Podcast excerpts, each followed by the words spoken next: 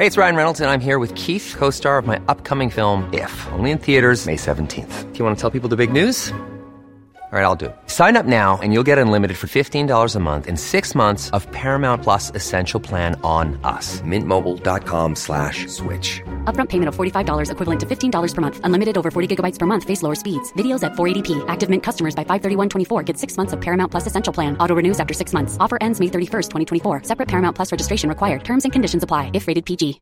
Imagine the softest sheets you've ever felt. Now imagine them getting even softer over time. That's what you'll feel with Bowl and Branch's organic cotton sheets. In a recent customer survey, 96% replied that Bowl and Branch sheets get softer with every wash. Start getting your best night's sleep in these sheets that get softer and softer for years to come. Try their sheets with a 30-night guarantee. Plus, get 15% off your first order at bowlandbranch.com. Code BUTTERY. Exclusions apply. See site for details. Millions of people have lost weight with personalized plans from Noom, like Evan, who can't stand salads and still lost 50 pounds. Salads, generally, for most people, are the easy button, right? For me, that wasn't an option. I never really was a salad guy. That's just not who I am. But Noom worked for me. Get your personalized plan today at Noom.com. Real Noom user compensated to provide their story. In four weeks, the typical Noom user can expect to lose one to two pounds per week. Individual results may vary. Hi, I'm Bernard Pascal, and you're listening to Sorry Partner.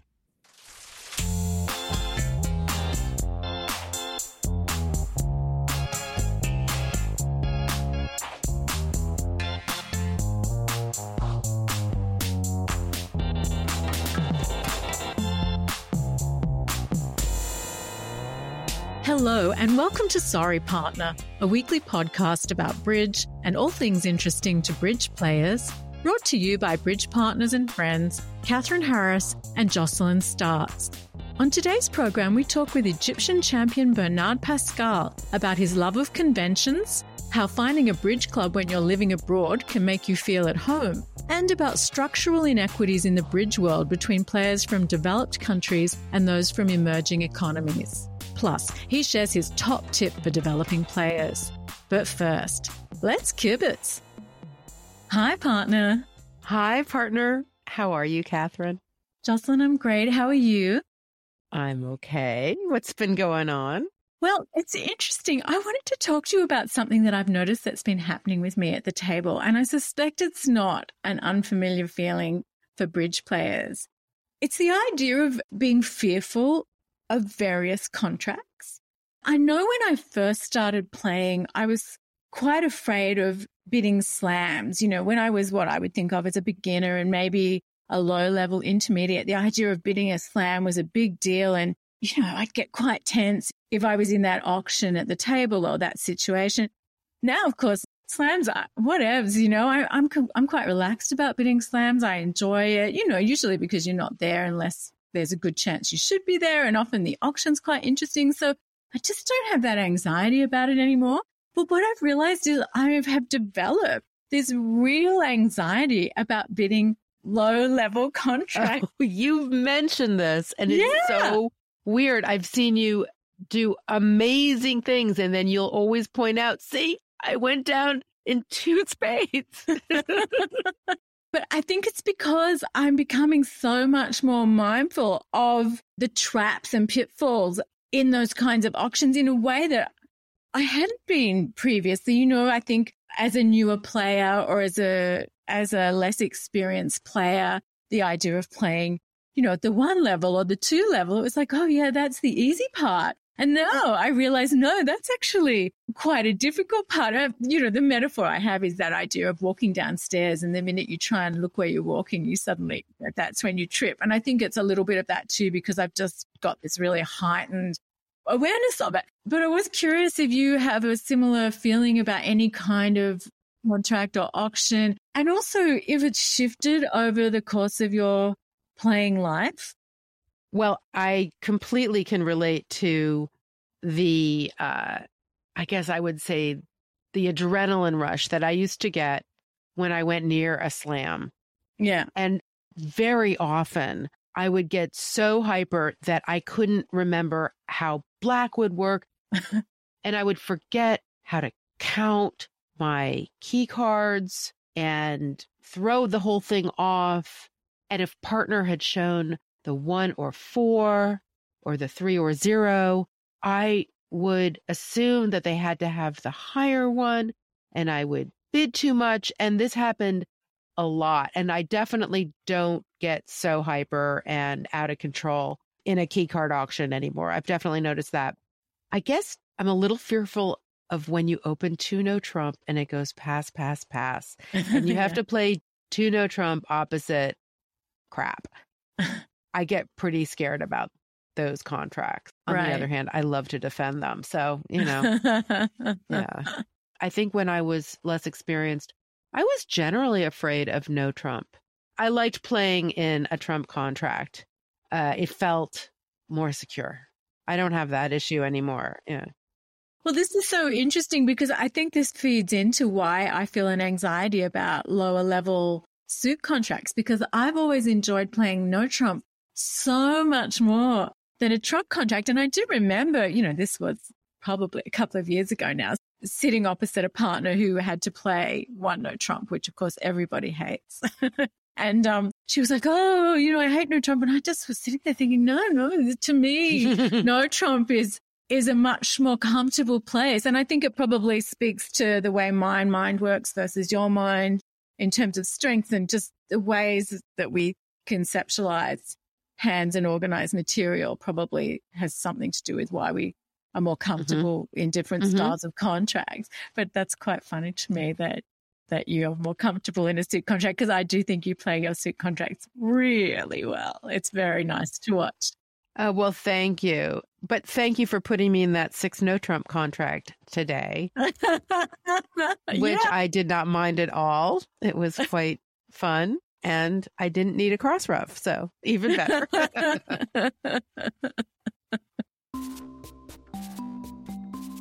so, Jocelyn, a lot of podcasts would probably have some kind of endorsement or advertising at this spot. yes, but not us. Not us, not us. but we'd love to have some support because it's the two of us toiling away in the dark caves of our office, bringing this merriment to you week after week.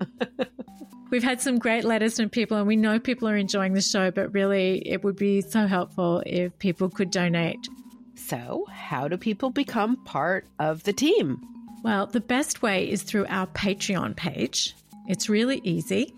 If you Google Sorry Partner Podcast Patreon, and that's spelled P A T R E O N, you will find the link, or you can find the link in our show notes. And where are the show notes? So, the show notes are the details about the episode. If you are listening on your phone or your tablet mm-hmm. or in an app, you just click on the episode and you scroll down and you see more information about the show as well as the links, including the support this show. Fantastic. We hope to hear from you, and then we'll be able to say support for Sorry Partner comes from listeners like you.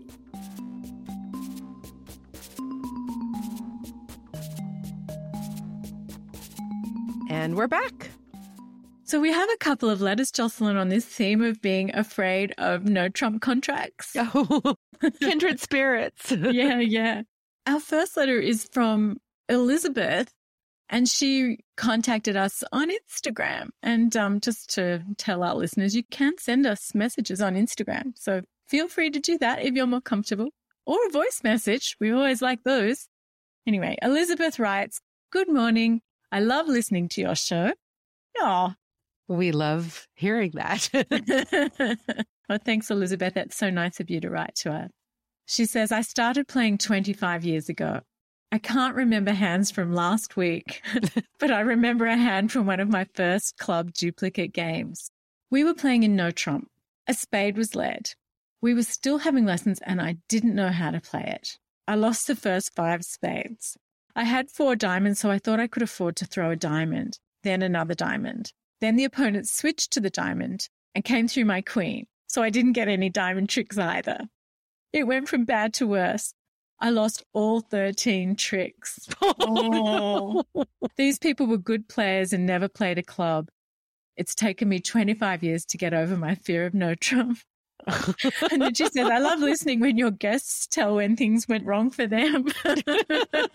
it's definitely Schadenfreude.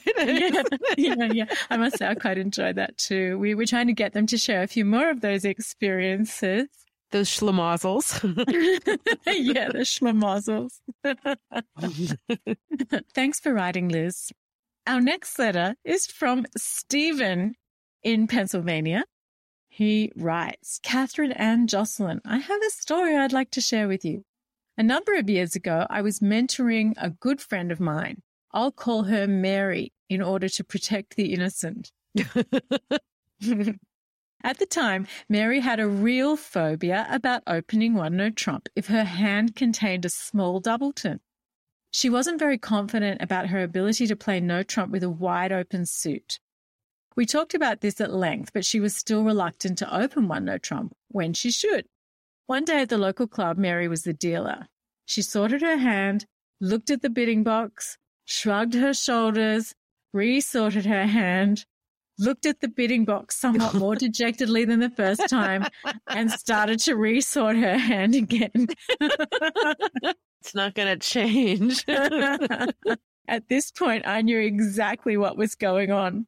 I took the alert strip out of my bidding box, tapped the table with it, and announced, Alert! Our opponents, a husband and wife pair I've played against for years, looked at me with some bewilderment and asked, Why are you alerting? Nobody has bid anything. Reasonable. yeah. I replied, Mary has a one no trump opener with a small doubleton and she's trying to find something else to bid that won't get her criticized later. Mary smiled somewhat sheepishly and put out the one no trump card. I transferred to my five card major. Mary scored up 140 for an average result, and we all had a good laugh. Mary is now opening one no trump when she should and enjoying it much more. Stephen. Especially when her partner transfers her out of no trump. I love that. That's great. I'm sure Mary realizes by now that just because you open one no trump doesn't mean that's where you're going to play. and just because you don't open one no trump doesn't mean that's not where you're going to end. so if you have any good stories about phobias about certain opening bids or phobias about certain contracts or perhaps some cause for schadenfreude then please do send them to us at sorrypartnerpodcast at gmail.com or on Instagram or send us a voice message. All these links are in the show notes and on our website at sorrypartner.com, along with some other good stuff. Coming up next, our interview with Bernard Pascal. Egyptian champion Bernard Pascal has represented Egypt at the World Series Championships, the European Transnational Championships, and the World Team Championships. He has been a member of the World Bridge Federation Executive Council since 2009, and he has been the president and World Bridge Federation delegate of the Africa Zonal Conference since his first election in 2009. We began by asking what he loves most about the game.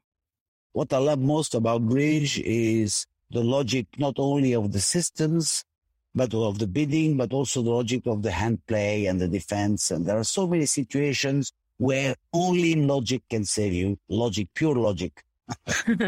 and who is your partner? He is uh, a, a, guy called Hani Dagher. Dagher is D-A-G-H-E-R. He's one of the best players in Egypt. He has played internationally for many, many, many years, and uh, he's really a, a real star.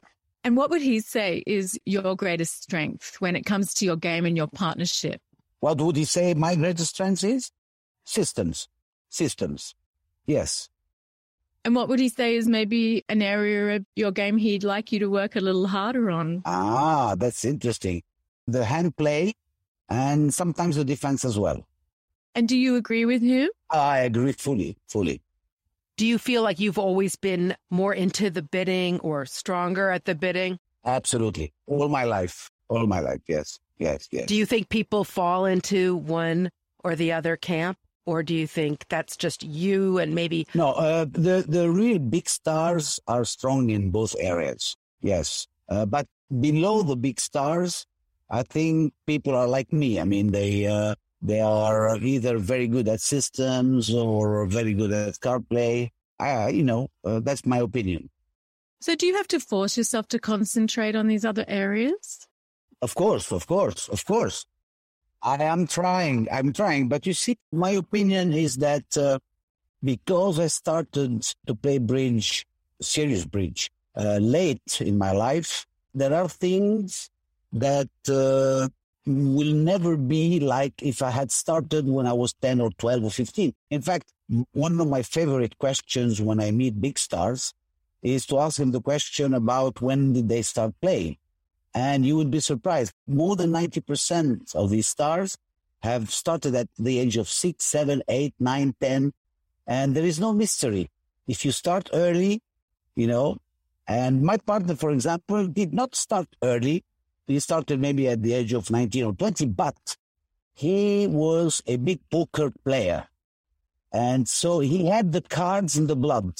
In my family, for example, uh, nobody played cards. So it makes a big difference. So, how did you start?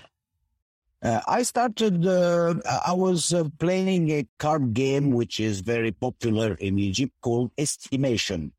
And it is something, a, a, real mini, mini, mini bridge, and you play it individually. You don't play it with a partner. And I started this when I was maybe 18 or 19. And then I met a guy who, uh, who was playing bridge in a club and he taught me not the real principles of bridge. He taught me just uh, how to you know, Trump all the time.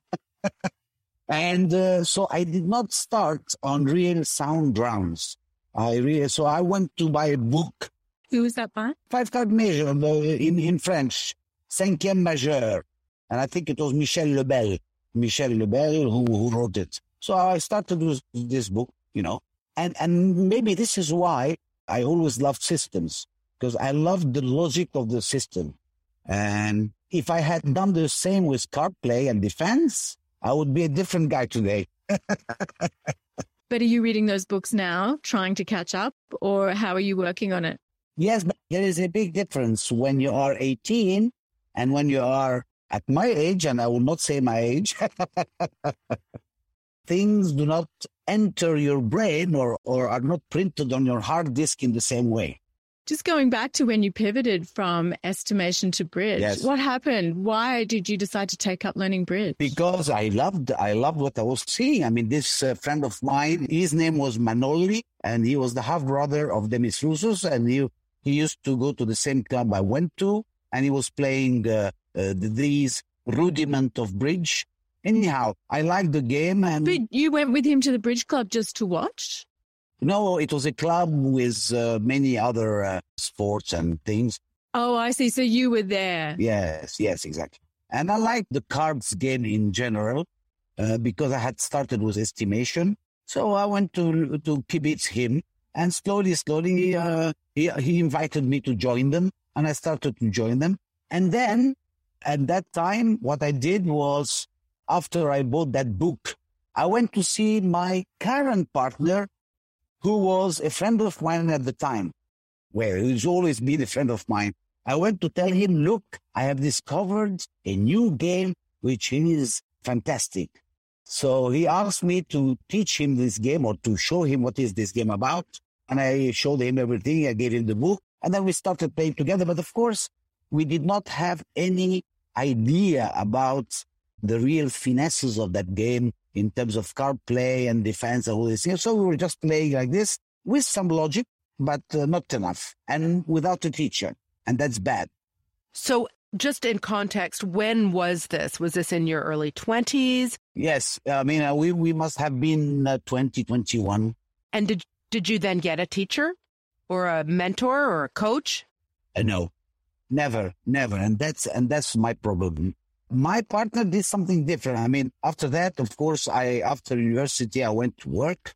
I started to work. I was working for a multinational company. So I started traveling with them. I stopped bridge, uh, which I never really started seriously.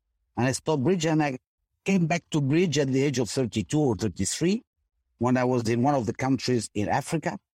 Uh, but my partner, he continued and he, he, he bought a lot of books and that's why he became a very, very good player, a star player. You're on the executive council of the World Bridge Federation and you're the president of the African Zonal Conference. Correct. How did you go from being this young man interested in bridge to such a key figure in the bridge world? Because I have always loved bridge. I made a lot of friends through bridge. Uh, I used to work for a multinational company, working from a country. I mean, uh, spending three years in a country, four years in a country. You know, they were moving me from a country to another. And in every country, the first thing I used to do is to go and find the bridge club. And there were small bridge clubs in all these countries in Africa. Uh, so I loved Africa. I loved the friends I made in uh, in bridge in Africa. And then um, I went in my last posting in sub-Saharan Africa, this was in Ivory Coast. In addition to my work, I used to run three evenings per week a club, a bridge club. Uh, it was a bridge club inside the tennis club. So I used to I used to run it, and uh, then I used to organize uh, regional championships in West Africa and Central Africa. And then I met a number of people who were at the World Bridge Federation then. And slowly, slowly, you know, um, uh, when I came to Egypt, which was uh, my last posting, uh, and this was back in 2003, a few years later, the uh, Egyptian uh, Federation asked me if I could represent them at the African Bridge Federation. So I welcome the idea because, again, I love bridge. I love the world of bridge, the communities of bridge. So I accepted and um, I was uh, named the vice president of the African Federation. And four years later, I was elected as president of the uh, zonal conference, which we call the Zone 8, which is Africa. Imagine the softest sheets you've ever felt. Now imagine them getting even softer over time. That's what you'll feel with Bowl and Branch's organic cotton sheets. In a recent customer survey, 96% replied that Bowl and Branch sheets get softer with every wash. Start getting your best night's sleep in these sheets that get softer and softer for years to come. Try their sheets with a 30-night guarantee. Plus, get 15% off your first order at bowlandbranch.com. Code BUTTERY. Exclusions apply. See site for details. I'm Sandra, and I'm just the professional your small business was looking for. But you didn't hire me because you didn't use LinkedIn jobs. LinkedIn has professionals you can't find anywhere else, including those who aren't actively looking for a new job but might be open to the perfect role, like me. In a given month, over 70% of LinkedIn users don't visit other leading job sites. So if you're not looking on LinkedIn, you'll miss out on great candidates like Sandra. Start hiring professionals like a professional. Post your free job on linkedin.com slash achieve today. Hey there, it's Michele Norris. I'm host of a podcast called Your Mama's Kitchen. When I travel, I'm usually looking for a way to find a taste of home when I'm not at home. And one of the things I love to do when I am at home is entertain. And Airbnb allows me to do that. When I was in California recently, I rented a house that had a great kitchen. And when we were sitting around the table, we're all thinking, we're in someone else's house. Someone could be in all of our homes as well. If you have a home, but you're not always at home, you have an Airbnb. Your home might be worth more than you think. Find out how much at airbnb.com/slash host. So, when you're at the World Bridge Federation meetings, what are some of the issues that pertain particularly to Africa?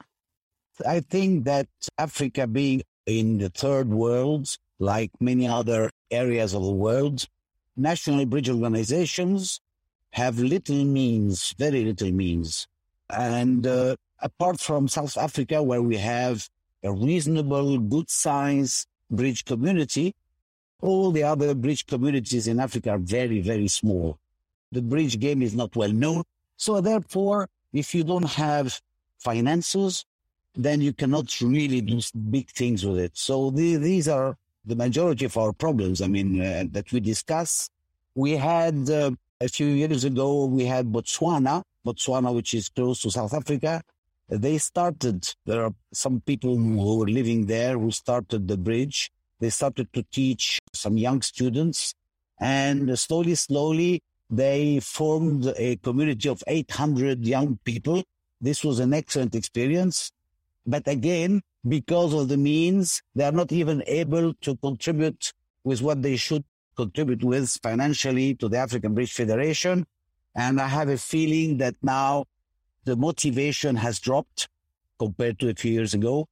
And this is really the problem in general of the third world, you see. And this is different, of course, from the problems that we have at the World Bridge Federation or that uh, Europe or the US have. Do you feel that you're having to fight this battle on your own? Are these issues understood when you're talking to other members of the executive at the World Bridge Federation? Absolutely. Absolutely. They know. They know very well. But see, uh, this is how the world works or, or functions, you know. I mean, people who have money, it's different from people who don't have money. Mm. For example, one of the big problems that we have is that because the cost of uh, participating in the world championships is expensive for the third world, therefore, when, uh, you know, zone eight, for example, has two seeds in each category for the Bermuda Bowl, the Venice Cup, etc., the d'Orsi Bowl, etc. But sometimes, and even very, very often, there are teams, although they are qualified to participate in the World Championship, they withdraw because they don't have the finances to travel and to pay for the entry fees and all these things. And some other times, what happens is that, uh, unfortunately, and this happens, for example, in Egypt, we we are not able to send the best players in Egypt because we have sponsors. And even sponsors is a big, big word. It's, in fact, it's a, a number of players who, who individually can afford to pay their travel and their entry to the World Championship who are allowed to travel because others, the good ones, they don't have the means to uh, to pay for that. Right. You see, uh, so therefore, at the end of the day, the rich countries uh, have more seeds because when, for example, an African team withdraws, the seed goes immediately to Europe, for example. So they have more, more teams and also the best players where we have less teams and not the best players. These are the problems we face. That sounds really unfortunate and a big hurdle for you guys. Yes, it is. Yeah. Yeah. Are there any initiatives in place on a formal structural level at the World Bridge Federation level to try and address some of these inequities in the bridge community? Unfortunately, not. I mean, uh, there is very little that the World Bridge Federation does for all these poor countries and poor national bridge organizations. And in fact, I have been on the World Bridge Federation board since 2009. And uh, we have been discussing at the board many, many issues, but we have never really addressed what the future should be, what the vision for the future should be, what the strategies for the future should be in order to make bridge become a real shining, fast and growing mind sports. And uh, this is why I have uh, prepared a paper recently that I will be sharing with the future president of the World Bridge Federation, because as you know, in the month of August, we are going to elect the new president who will uh, start on January the 1st next year. So I'm, I'm, I'm going to share a paper with them, with all the members of the board, uh, which talk about the future. And uh, my ambition is to have the future and the vision and the strategies discussed on the board and do something different. We are declining. Our numbers are declining. I don't have precise statistics, but according to my fellow board members, uh, the average age of all the bridge players who are registered in national bridge federations in the world, the average has now is now beyond 70. Wow. It sounds like the World Bridge Federation might need a new committee to focus directly on some of these solutions and to implement some initiatives to try and correct some of these issues. Would you agree with that? Absolutely. Absolutely. We have to talk about the future. we, we must talk about what our vision is for the next 15 years. And that's why my paper, my paper is called Horizon 2037, because I want to know where are we going to be in 2037 and what should we do from now in order to achieve what I want there. Well, if our listeners have some interesting ideas, email them to us and we will forward them. Though, of course, Bernard's contact details are online, so you can write to him too. Do you have a favorite tournament that you like to play? Honestly, I like playing bridge all the time, but the, my favorite has always been and will continue to be to represent Egypt uh, at the Bermuda Bowl. And I did that once in Lyon. It was in 2017 and uh, it was a great experience. And we almost qualified in the first eight. And we were six or seventh until the last, the last encounter. And then during the last encounter, New Zealand made a, a fantastic result against Brazil on another table. And uh, we uh, lost a little bit to Bulgaria and we became ninth. so we missed the, the qualifications. Oh. Wow. Oh, that's Yeah. too bad. Yeah, yeah. Yeah. And after a tournament, how do you like to unwind? Uh, what I usually do, what I like to do, but it doesn't always happen, is to go and have dinner with my partner, my uh, my other friends, and discuss the boards. bridge, bridge, and more bridge. yes, and more bridge because there are some boards which annoy me a lot, and we need to go and understand what where was the mistake, who did the mistake, and uh, how can you avoid doing this mistake next time. And next time could be seven years later because the same board does never happen again. this is true. Who makes more mistakes? Is it you or is it your partner? I make more mistakes. very good. Very diplomatic answer. No, it's not a diplomatic answer. It's an honest answer. And what is the biggest mistake or what we call a schlemazel that you've ever made at the table? I, you know, when I heard that question being asked before, and I cannot, honestly, I cannot remember a big, a, huge mistake. I can remember something which, for example, in Lyon eliminated us, but it, it was not really me, but it doesn't matter. It's uh, my pair and I respect the pair. I mean, uh, the, the board that blew us up completely was a board, an interesting board. Uh, I think it was uh, board number 11 or 12 against Bulgaria in that last game. And my partner had told me that uh, he had two golden rules. When he overcalls one major opening with the two minor, he must have at least six cards and an opening hand. He said that's the first golden rule. And the second golden rule is when he makes a reverse, he must have 18 points, not less. Okay, fine. So here comes that board. The Bulgarian opponent on my left opens one heart. My partner beats two diamonds. Yes, six. My right hand opponent say pass and look at my hand. I had ace, king, queen seven times in spades. I had ace, jack of heart. I had jack third in diamonds and the queen of club singleton. So that's a, a, a when when you hear that your partner has six cards in diamonds and an opening hand, what, what are you what are you thinking about with these hands? it is either six or seven diamonds. Yeah. So I beat two spades, which is forcing natural, and the Bulgarian who opened one heart beats three hearts now. So he has six or seven hearts. And my partner pass. Pass again on my right, and I say four hearts. Pass on my left, and my partner says five diamonds.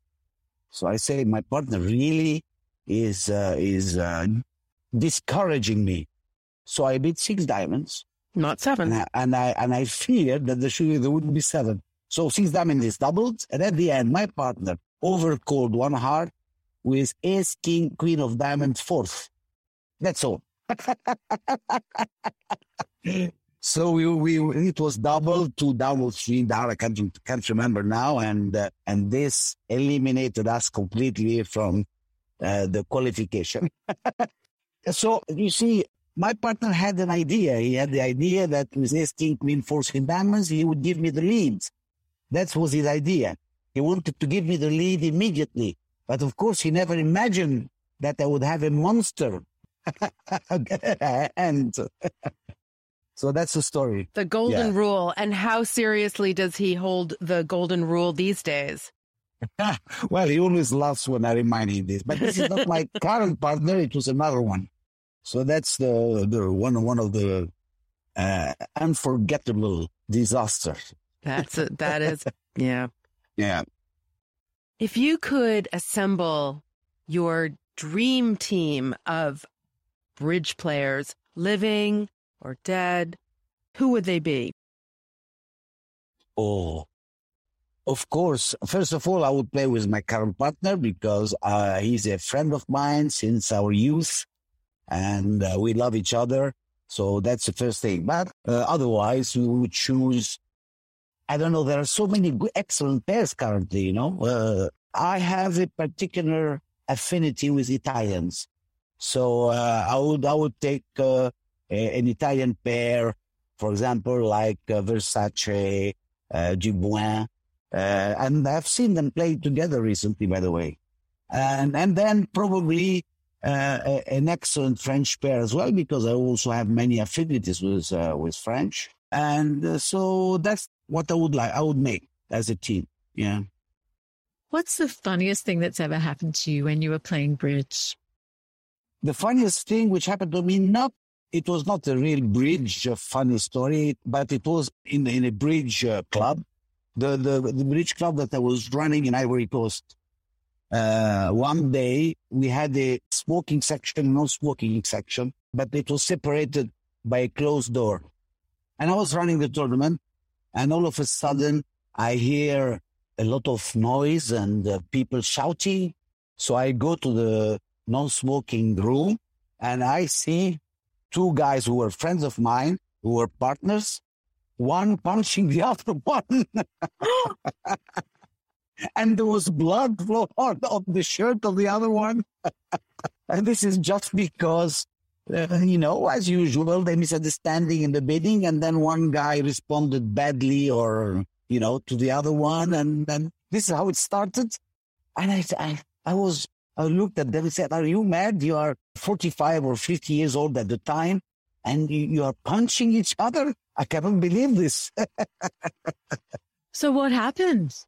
what happened? I mean, we had to, uh, how do you say, to expulse them from the, from the tournament. And then, uh, we had to take a decision at the board of that club to how suspend them for a period of time. And that's all. Well, what can you do? Did anyone need to go to the hospital? no, no, no, no, fortunately not. but it was funny. But do you know what brought that fight on? What provoked it? No, I cannot remember the details of the story, but I know that it was a, a misunderstanding at the table. One guy made, a, a, of course, a, a nasty remark to the other. And then, of course, the other one responded badly. And, you know, it happens. But regarding books, in addition to Michel Lebel's books, are there any other books that you found particularly instructive in your bridge career? oh, yes, of course. I have read uh, many books of uh, Eddie Kantar and uh, in the Menagerie, uh, you know, and many other writers. I mean, there are so many. And I was always, of course, because it's me, I was always particularly interested in bidding and systems. Yeah. So, of all the systems that you've played, do you have a particular convention or gadget that's near and dear to your heart?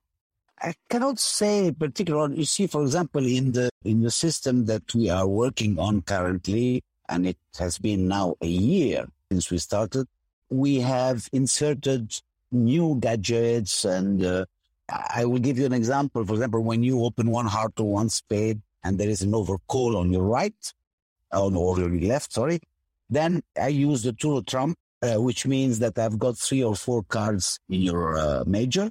So you open one heart, two clubs over call. I say two of trump. This means I've either got three cards in your major and 10 points plus, or uh, four cards and seven points plus. But you see, the point many bridge players play similar things. The thing with us is that we are now working on the continuation of the sequence. Okay. So our system, for example, our gadget will show over the relay if my partner is interested to know what sort of hand I have, then he will beat three clubs. And then I will tell him now if I had three cards and 10 plus, four cards and seven plus, and then if I have a singleton or if I have a balanced hand or, or, or, so there are many things, you see. Uh, and, and this is what interests us, my partner and myself, is to be able to continue the sequences, not just say, oh, we play Tour Trump Fit and three or four cards. That's not enough. All our gadgets are based on not only the start, but the continuation. Where do you go? How do you describe more and better? Are there any conventions that you have played and decided you really hated them and you're never going to play those again? No, I don't recall playing something. Uh, I'm very flexible. So when I, for example, play with different partners and they, they want to play certain gadgets or certain systems, I am very adaptable. So I, I usually, I memorize well the systems and I play the systems to please them. Okay. And, uh, yes, because it's important to please the partner. There must be some that, that you are less of a fan of. No, in fact, what I'm less of a fan of is to play without gadgets. uh, you see, because I, I feel, how do you say, naked, should we say, without systems. I, I cannot, I don't have tools to describe things. And it is very frustrating on the table. And when you put your systems, when you set them on paper, do they look like an outline or do they look like a flow chart or Oh, no, no, an outline. I mean, an outline. Yes, yes. Yeah. I love to make mine into flowcharts, but it takes too long sometimes. Yes. But it's really helpful to sort of to see. Sure. Perhaps one day I will send you my system and you Please. will convert it into flowchart. What's the best bridge tip or advice that you've ever been given? Ah, that's uh, that's a good point, and it is a very simple one, and which I only apply 50% of the time, and that's my problem, is count, count, count, particularly when you're in defense. You see, the strength of my partner, for example, is that at the end of a BD, if we are on defense, as soon as we lead and he sees the dummy, he knows 12 cards over 13 in the declarer hand. And that's his strength. And then two tricks later, he knows the 13 cards. and this is because he counts, counts, counts very well. And this is something that I don't always do. I fall into laziness. I fall into mechanical bridge. And I hate myself when I do that. Bernard, thank you so much for joining us today. It's been such a pleasure to talk to you. It was wonderful speaking with you. Thank you so much. Thank you very much, Catherine. And Jocelyn, thank you. It was a wonderful time spent with you. Thank you. And that's the show. Many thanks to our guest, Bernard Pascal. Thank you also to our listener supporters who make the show possible. And a special shout out to friend of the show, Larry Cohen. Sorry Partner is produced by Catherine Harris with production assistance from Paul Chirasso and Jade Gray. Our theme music was composed by Jocelyn Starts and produced by Daniel Graboy. Send your bridge stories and comments to sorrypartnerpodcast at gmail.com or at Sorry Partner Podcast on Instagram or send us a voice message. And please consider supporting the show. These links and a link to our merch store are under the episode description in your app, on the website at sorrypartner.com, or wherever you like to listen. We'd love to hear from you, but be nice, or we'll call the director. Until next week, play well. May all your finesses be on side. And remember, as Bernard says, count, count, and count, which I think was three times. Thank you, partner. Thank you, partner. Bye. Bye.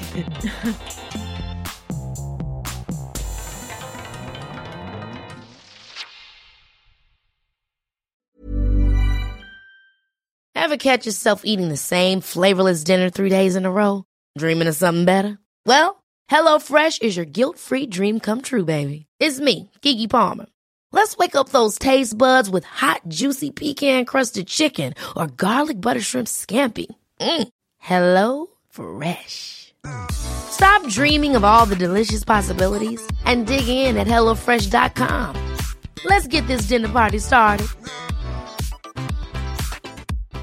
Hi, I'm Daniel, founder of Pretty Litter. Cats and cat owners deserve better than any old fashioned litter. That's why I teamed up with scientists and veterinarians to create Pretty Litter. Its innovative crystal formula has superior odor control and weighs up to 80% less than clay litter.